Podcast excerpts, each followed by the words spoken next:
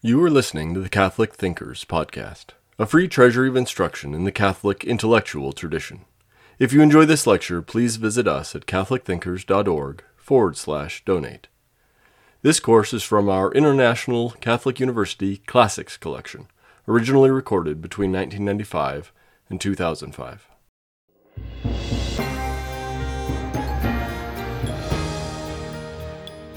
This is lecture number 11 in our series on the theology of the Old Testament. I'm Father Kenneth Baker, the editor of the Homiletic and Pastoral Review. In our series, we're now we're in the middle of what's called the minor prophets. In the last lecture, number 10, we covered three of them, namely Hosea, Joel, and Amos. In this lecture, I want to cover Obadiah, Jonah, Micah, Nahum, and Habakkuk. Yes, it's going to be five this time, and then the last lecture will be the last four. So the first one is very short. It's the shortest book of the whole Old Testament, the prophecy of Obadiah. There are only 21 verses in this very short prophecy. That's why they're called minor prophets, I guess. This was written probably around the year 450 before Christ. The theme of it is very simple. It has to do with the destruction of the country of Edom, which is to the east of Israel. Edom was an ancient enemy of Israel. They were descendants of Esau. You remember the conflict between Jacob and Esau in the book of Genesis and how Jacob stole the birthright from Esau and then he went off to his cousins and when he came back he was afraid that Esau was going to kill him but they were finally reconciled but the two families always remained hostile to one another and um, when the Babylonians came and when the Assyrians came, and especially when the Babylonians conquered Jerusalem and the Judea, the Edomites joined in with the Babylonians and took property away from their brothers or cousins, the Judeans.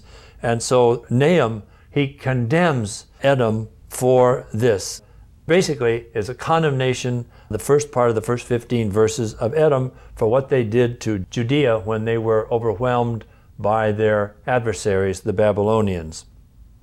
So the prophecy expresses a passionate appeal for vengeance against an ancient enemy who took advantage of Judah when she was weak and down. So that's kind of the idea. It's getting even with them for what they did. The prophet reminds us of the terrible justice and power of God, who is the defender of what is right and the avenger of the oppressed poor. So Obadiah reinterprets the earlier prophetic traditions which had threatened Judah and Israel with punishment for their crimes. So he prophesies that on that day he applies those punishments not to uh, Israel and Judah, but to Edom because of their betrayal and joining in with the enemies of Judea when they conquered them.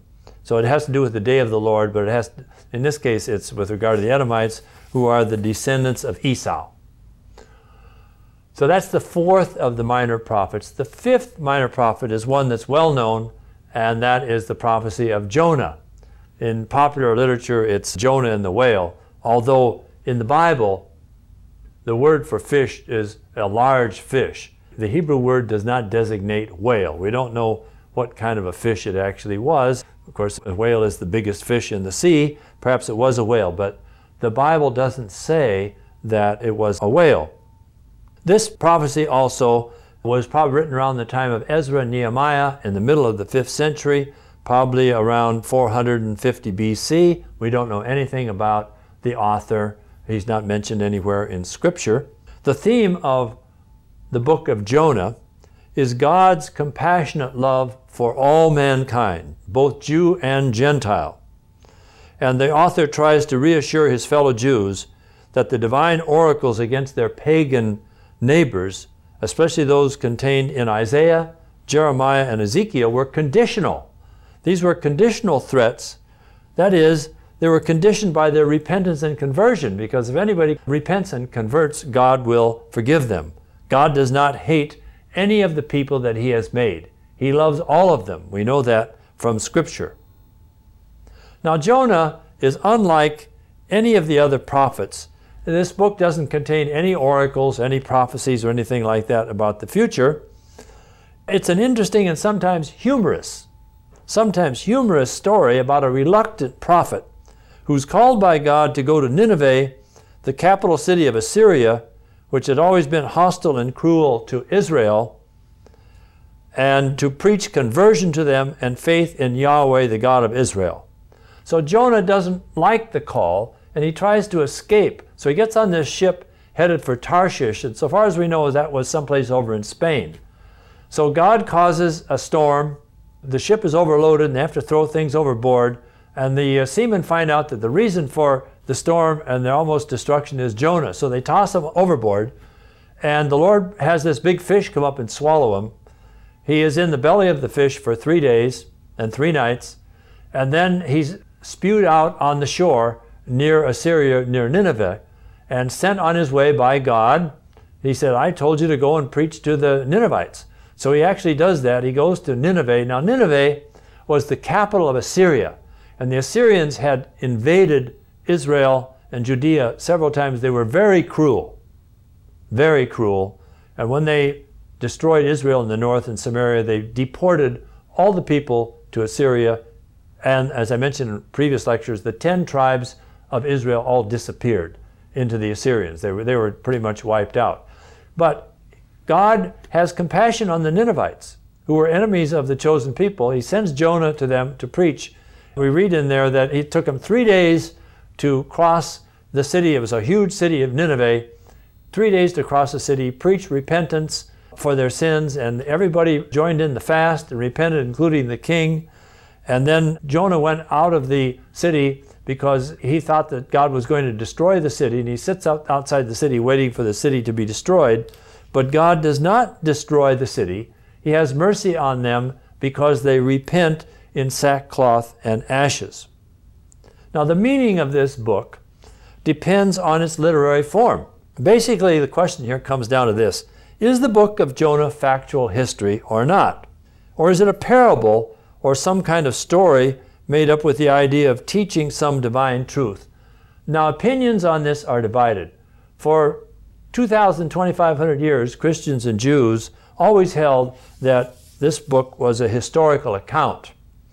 But scripture scholars in the last couple of centuries have raised some doubts about that because of a number of things that are in there, and many of them think that it's kind of symbolic or mythical or something like a parable, uh, the parables that Jesus told opinions are divided on this, and now you can hold, you know, either opinion. The difficulty with the symbolic view is that Jesus himself makes reference to Jonah when he says, just as Jonah was in the belly of the fish for three days and three nights, so also will the Son of Man be in the belly of the earth for three days and three nights between the time of his crucifixion and his time of his resurrection, which seems to indicate that he's referring to something that actually happened in the past. Now, liberal interpreters of the 20th century, liberal Protestants, and currently most Catholic biblical scholars interpret the book of Jonah as a parable or as didactic fiction or even as an allegory.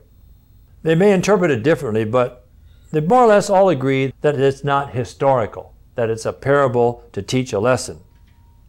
Whatever that may be, we might ask, what does the book of Jonah mean? That's what I'm concerned about in this series is what's the meaning of the book? What's God saying to us through the book of Jonah? The main point was expressed in the theme, namely, God's love and compassion extend to all human beings, Jew and Gentile alike. There was a tendency among the Jews of the time towards what's called particularism. That is, they felt that God's love extended only to the Israelites and the Jews, and God hated all the other nations. But there are also tendencies in the Bible that towards universalism, pointing out that God loves all the peoples that He made, Jews and Gentiles. And His salvation comes to all the Gentiles through the Jewish people, because Christ, as the Savior of mankind, is born as a son of David, and He comes from the tribe of Judah, from the Jewish nation. So, Jonah himself is an example of this narrow mentality or particularism found among the Jews of his time. It shows here that God has mercy and He's concerned about the salvation of all mankind. So in the New Testament, then, Jesus makes reference to the sign of Jonah as a type of his three days of death before his resurrection. We find that in Matthew 12:39 and in Luke 11:30. So because of the popular interest in this, the, the prophecy is well known, of course, of the Jonah and the whale. We even have it in popular songs. And as I said, it's not necessarily a whale. We don't, it doesn't say specifically what kind of a fish it was. But the key point here is the universalism of God's love, which extends to all mankind, not just to the Jews. That's the key point of the prophecy of Jonah. And Jonah seems to be a little bit unhappy about that because he has a very particular view of God's special and unique love for the chosen people. Jonah is followed by the prophet Micah, M I C A H. This particular prophet lived er, during the time of Isaiah of 740 to 701 before Christ. He's a contemporary. Some of his oracles or prophecies precede the destruction of Samaria in 721, and some of them come after that time. Like Amos, he lived in the country and he rebukes the corrupt ways of city dwellers in Samaria and Jerusalem. So, this book of Micah, which has seven chapters, bounces back and forth between threats for sin and promises of restoration. He threatens Israel and Judah with punishment and destruction if they do not repent of their sins of injustice. If they do repent, God will be gracious to them and promises to bless them abundantly. We have that all the way through the Bible that when people repent of their sins, all they have to do is to repent, and God will forgive them and restore them and bless them abundantly. Micah sees the Assyrians as the instruments in the hands of God to punish his people for their sins. But once again, he says, as the other prophets do, a remnant will remain to be the carriers of God's promises to his people. He will not destroy them completely as he did the Assyrians and the Babylonians. Even today, the Assyrians and Babylonians are gone, but the Jewish people are still here. That's in connection with the promise to Abraham. So Micah proclaims that the political and military disasters which threaten Israel and Judah come from the anger of the Lord, which the people have aroused by their sins, and the instruments of punishing them are the Assyrians. They're the instruments of the punishment, but there will always be the remnant, as I mentioned. And the crimes he denounces include oppression of the poor and dishonesty, superstitious worship of the Lord Yahweh, that is, merely external works without internal conviction and internal conversion and the lack of genuine morality. The reason for the punishment is to save and not to destroy. Always it's to purify, to bring around conversion of heart. The Lord will preserve a faithful remnant, and from that remnant, a new David will arise who will restore the nation in a way that surpasses its former glory. And the prophet Micah, here is 700 before Christ, predicts the destruction of Jerusalem in 312, chapter 3, verses 12. And he knows that he's a true prophet, not like those false prophets who tell the people what they want to hear. For him, the charisma of the prophet is power and the Spirit of the Lord judgment and strength to denounce sin and to not denounce injustice. Almost all the prophets do that. They denounce sin and injustice, call towards repentance and return to the Lord. Micah practically summarizes the teachings of all the prophets when he says bluntly what the Lord asked of his people. And I quote from chapter 6, verse 8 Only this, to do what is right to love kindness, and to walk humbly with your God. End of quote. That's a very brief summary of the message of all the prophets. And also, St. Matthew, in his second chapter, quotes Micah, chapter 5, verses 1 to 3, to prove that Jesus is the Messiah because the prophet had predicted he would be born in Bethlehem. So let's take a look at that in the prophet Micah that's 5 1 to 3. This is quoted in the New Testament to indicate that Jesus would be born in Bethlehem. This is chapter 5 from Micah. But you, Bethlehem Ephrathah, the least of the clans of Judah, out of you will be born for me the one who is to rule over Israel. His origin goes back to the distant past, to the days of old. So when we're familiar with the Christmas story and, and the liturgy and so forth around Christmas, you'll recognize this as a quote that occurs regularly in the liturgy from the prophet Micah from his fifth chapter. So that pretty much summarizes what we have from the prophet Micah, who is the sixth of the 12 minor prophets. The next one is Nahum, N A H U M, or Nahum. He's the uh, seventh of the minor prophets. He wrote about 610 before Christ. This is right around the time when the Babylonians conquered the Assyrians. You know, there's a series of empires in the Middle East during this time. The Assyrians were the first ones, then the Babylonians, and then the Persians came along and defeated the Babylonians. Then the Greeks came and defeated the Persians, and after that, the Romans defeated the Greeks. And all of these cultures are represented in the Bible in one way or another because the writings of the Bible reflect, as we've said before, the political and the social situation in which they lived. The Bible has to do with what's called salvation history, that is, God bringing the good news of salvation in and through history and historical events. So we don't know anything about Nahum except his name, and that he came from a town of Elkosh, E L K O S H. The site of the town is not known, and it's not mentioned anywhere else in the Bible. So this book was probably written either during or shortly after the siege of Nineveh by the Babylonians. Remember, we said that Jonah was sent to Nineveh to preach repentance. So Nineveh was the capital of Assyria. And in the year 612, the Babylonians fought a war with the Ninevites and the Assyrians and defeated them and destroyed their city of Nineveh. So in this particular book, the theme is very simple the fall of Nineveh. And the prophet exults and rejoices over the destruction of Nineveh and the Assyrian power. Why? Because of what they had done to Israel and to Judea. They were hated by the Jews. They were very cruel. They're the ones who destroyed the ten tribes in the north in Israel. So this prophecy is all about the destruction of Nineveh and the exaltation of the prophet that they have been given the just reward for their sins. God does not allow sin and injustice to go unpunished, so he punishes the Assyrians through the Babylonians. But he doesn't reflect very much on the fact that the Babylonians are going to do the same thing that the Assyrians did. He leaves that aside. He's concerned about punishment of the Assyrians. Now, it's important to note that the Assyrians had invaded Israel and Judah many times in the 8th and 7th centuries.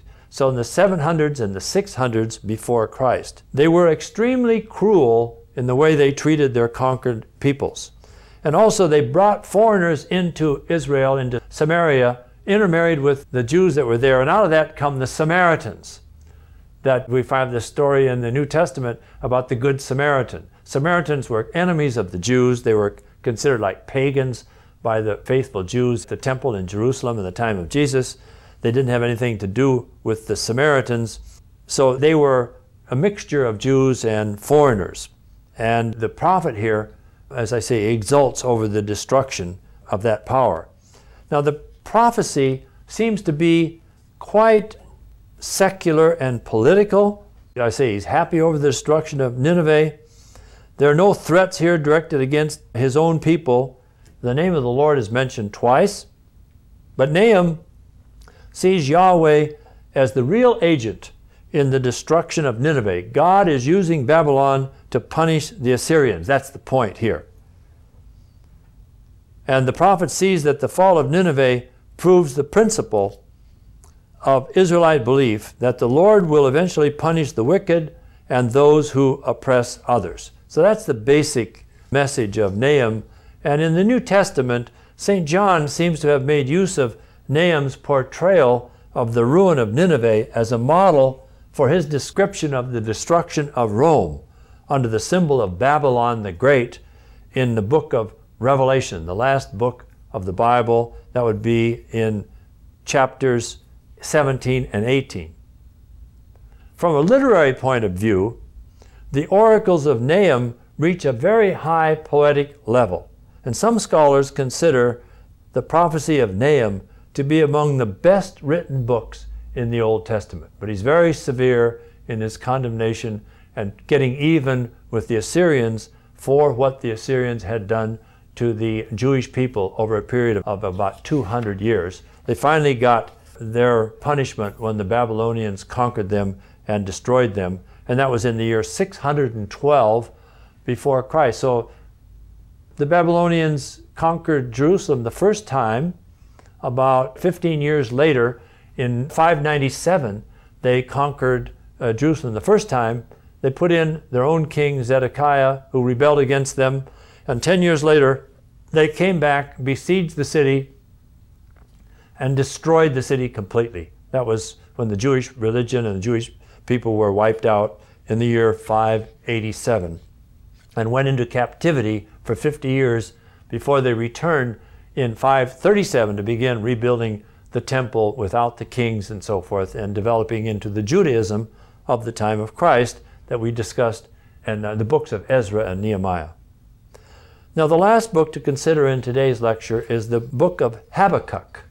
That's the eighth book of the minor prophets. This prophecy was probably written around the time before the destruction of Jerusalem, around the time 597. It was most likely that the prophecy was composed between 605 and 597. We don't know anything about the life and person of Habakkuk except that he seems to have been associated with the temple of Jerusalem in some way. So he's probably a Levite or a priest or something like that. And his name is spelled H A B A K K U K. So you have three K's in this name of Habakkuk, this prophet. In the context of the oppression of Judah by the Babylonians, the theme of this book is like Job, the problem of evil, and specifically how God can permit his ends to be accomplished by evil and unbelieving oppressors.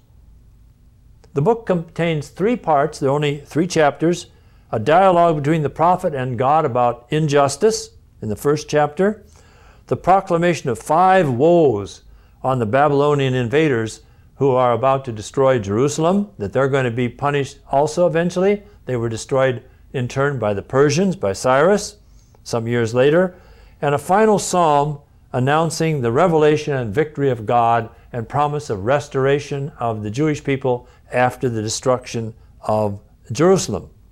Now, there's a certain inner unity and progression of the text which points to one author, but it moves back and forth from complaint about injustice to a vision of God's judgment of the wicked, and finally to a revelation of the glory of God. The book moves from a certain doubt about the evil around us to a vision of how God will deal with it, and finally to a basic trust in God, no matter how bad things may appear to be.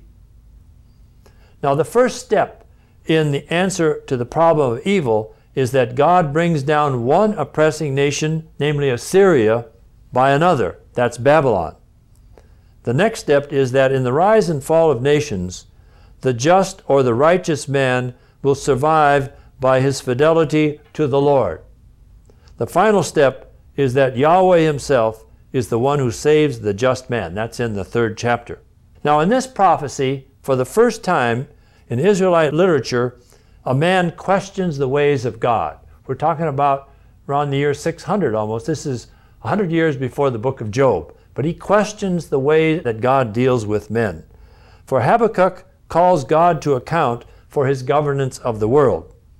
And God replies to the prophet that he's using Babylon to punish the wicked Assyrians, but he reassures the prophet that the just Israelite, the just one is one who follows the law of Israel, will not perish in the coming disaster. And there's a hint here again of the famous remnant, the small group that will remain, even though the word itself does not occur. Now, in this prophecy, there are a lot of obscurities and ambiguities in these three short chapters, So this has stimulated many commentaries on the book of Habakkuk. There are many commentaries on it, giving it an allegorical interpretation. In developing his idea of faith, St. Paul quotes Habakkuk that the just man lives by faith. That's in Habakkuk, second chapter, fourth verse. Because all of us have sinned, we cannot be justified by works alone. Justification comes only through faith in Jesus Christ, who has redeemed us by shedding his blood. And the author of Hebrews quotes the same text in order to stress the importance of faith in order to persevere in times of persecution. And finally, in her Magnificat in St. Luke's Gospel, the Blessed Virgin Mary, the mother of Jesus, there is an example of the faith and confidence in God foreshadowed in Habakkuk when she says, My spirit rejoices in God my Savior. You find that text in St. Luke, first chapter, verse 47. It refers to Habakkuk 3:18. So this is the prophecy of Habakkuk, which has some overtones also in the New Testament and in the writings of St. Paul.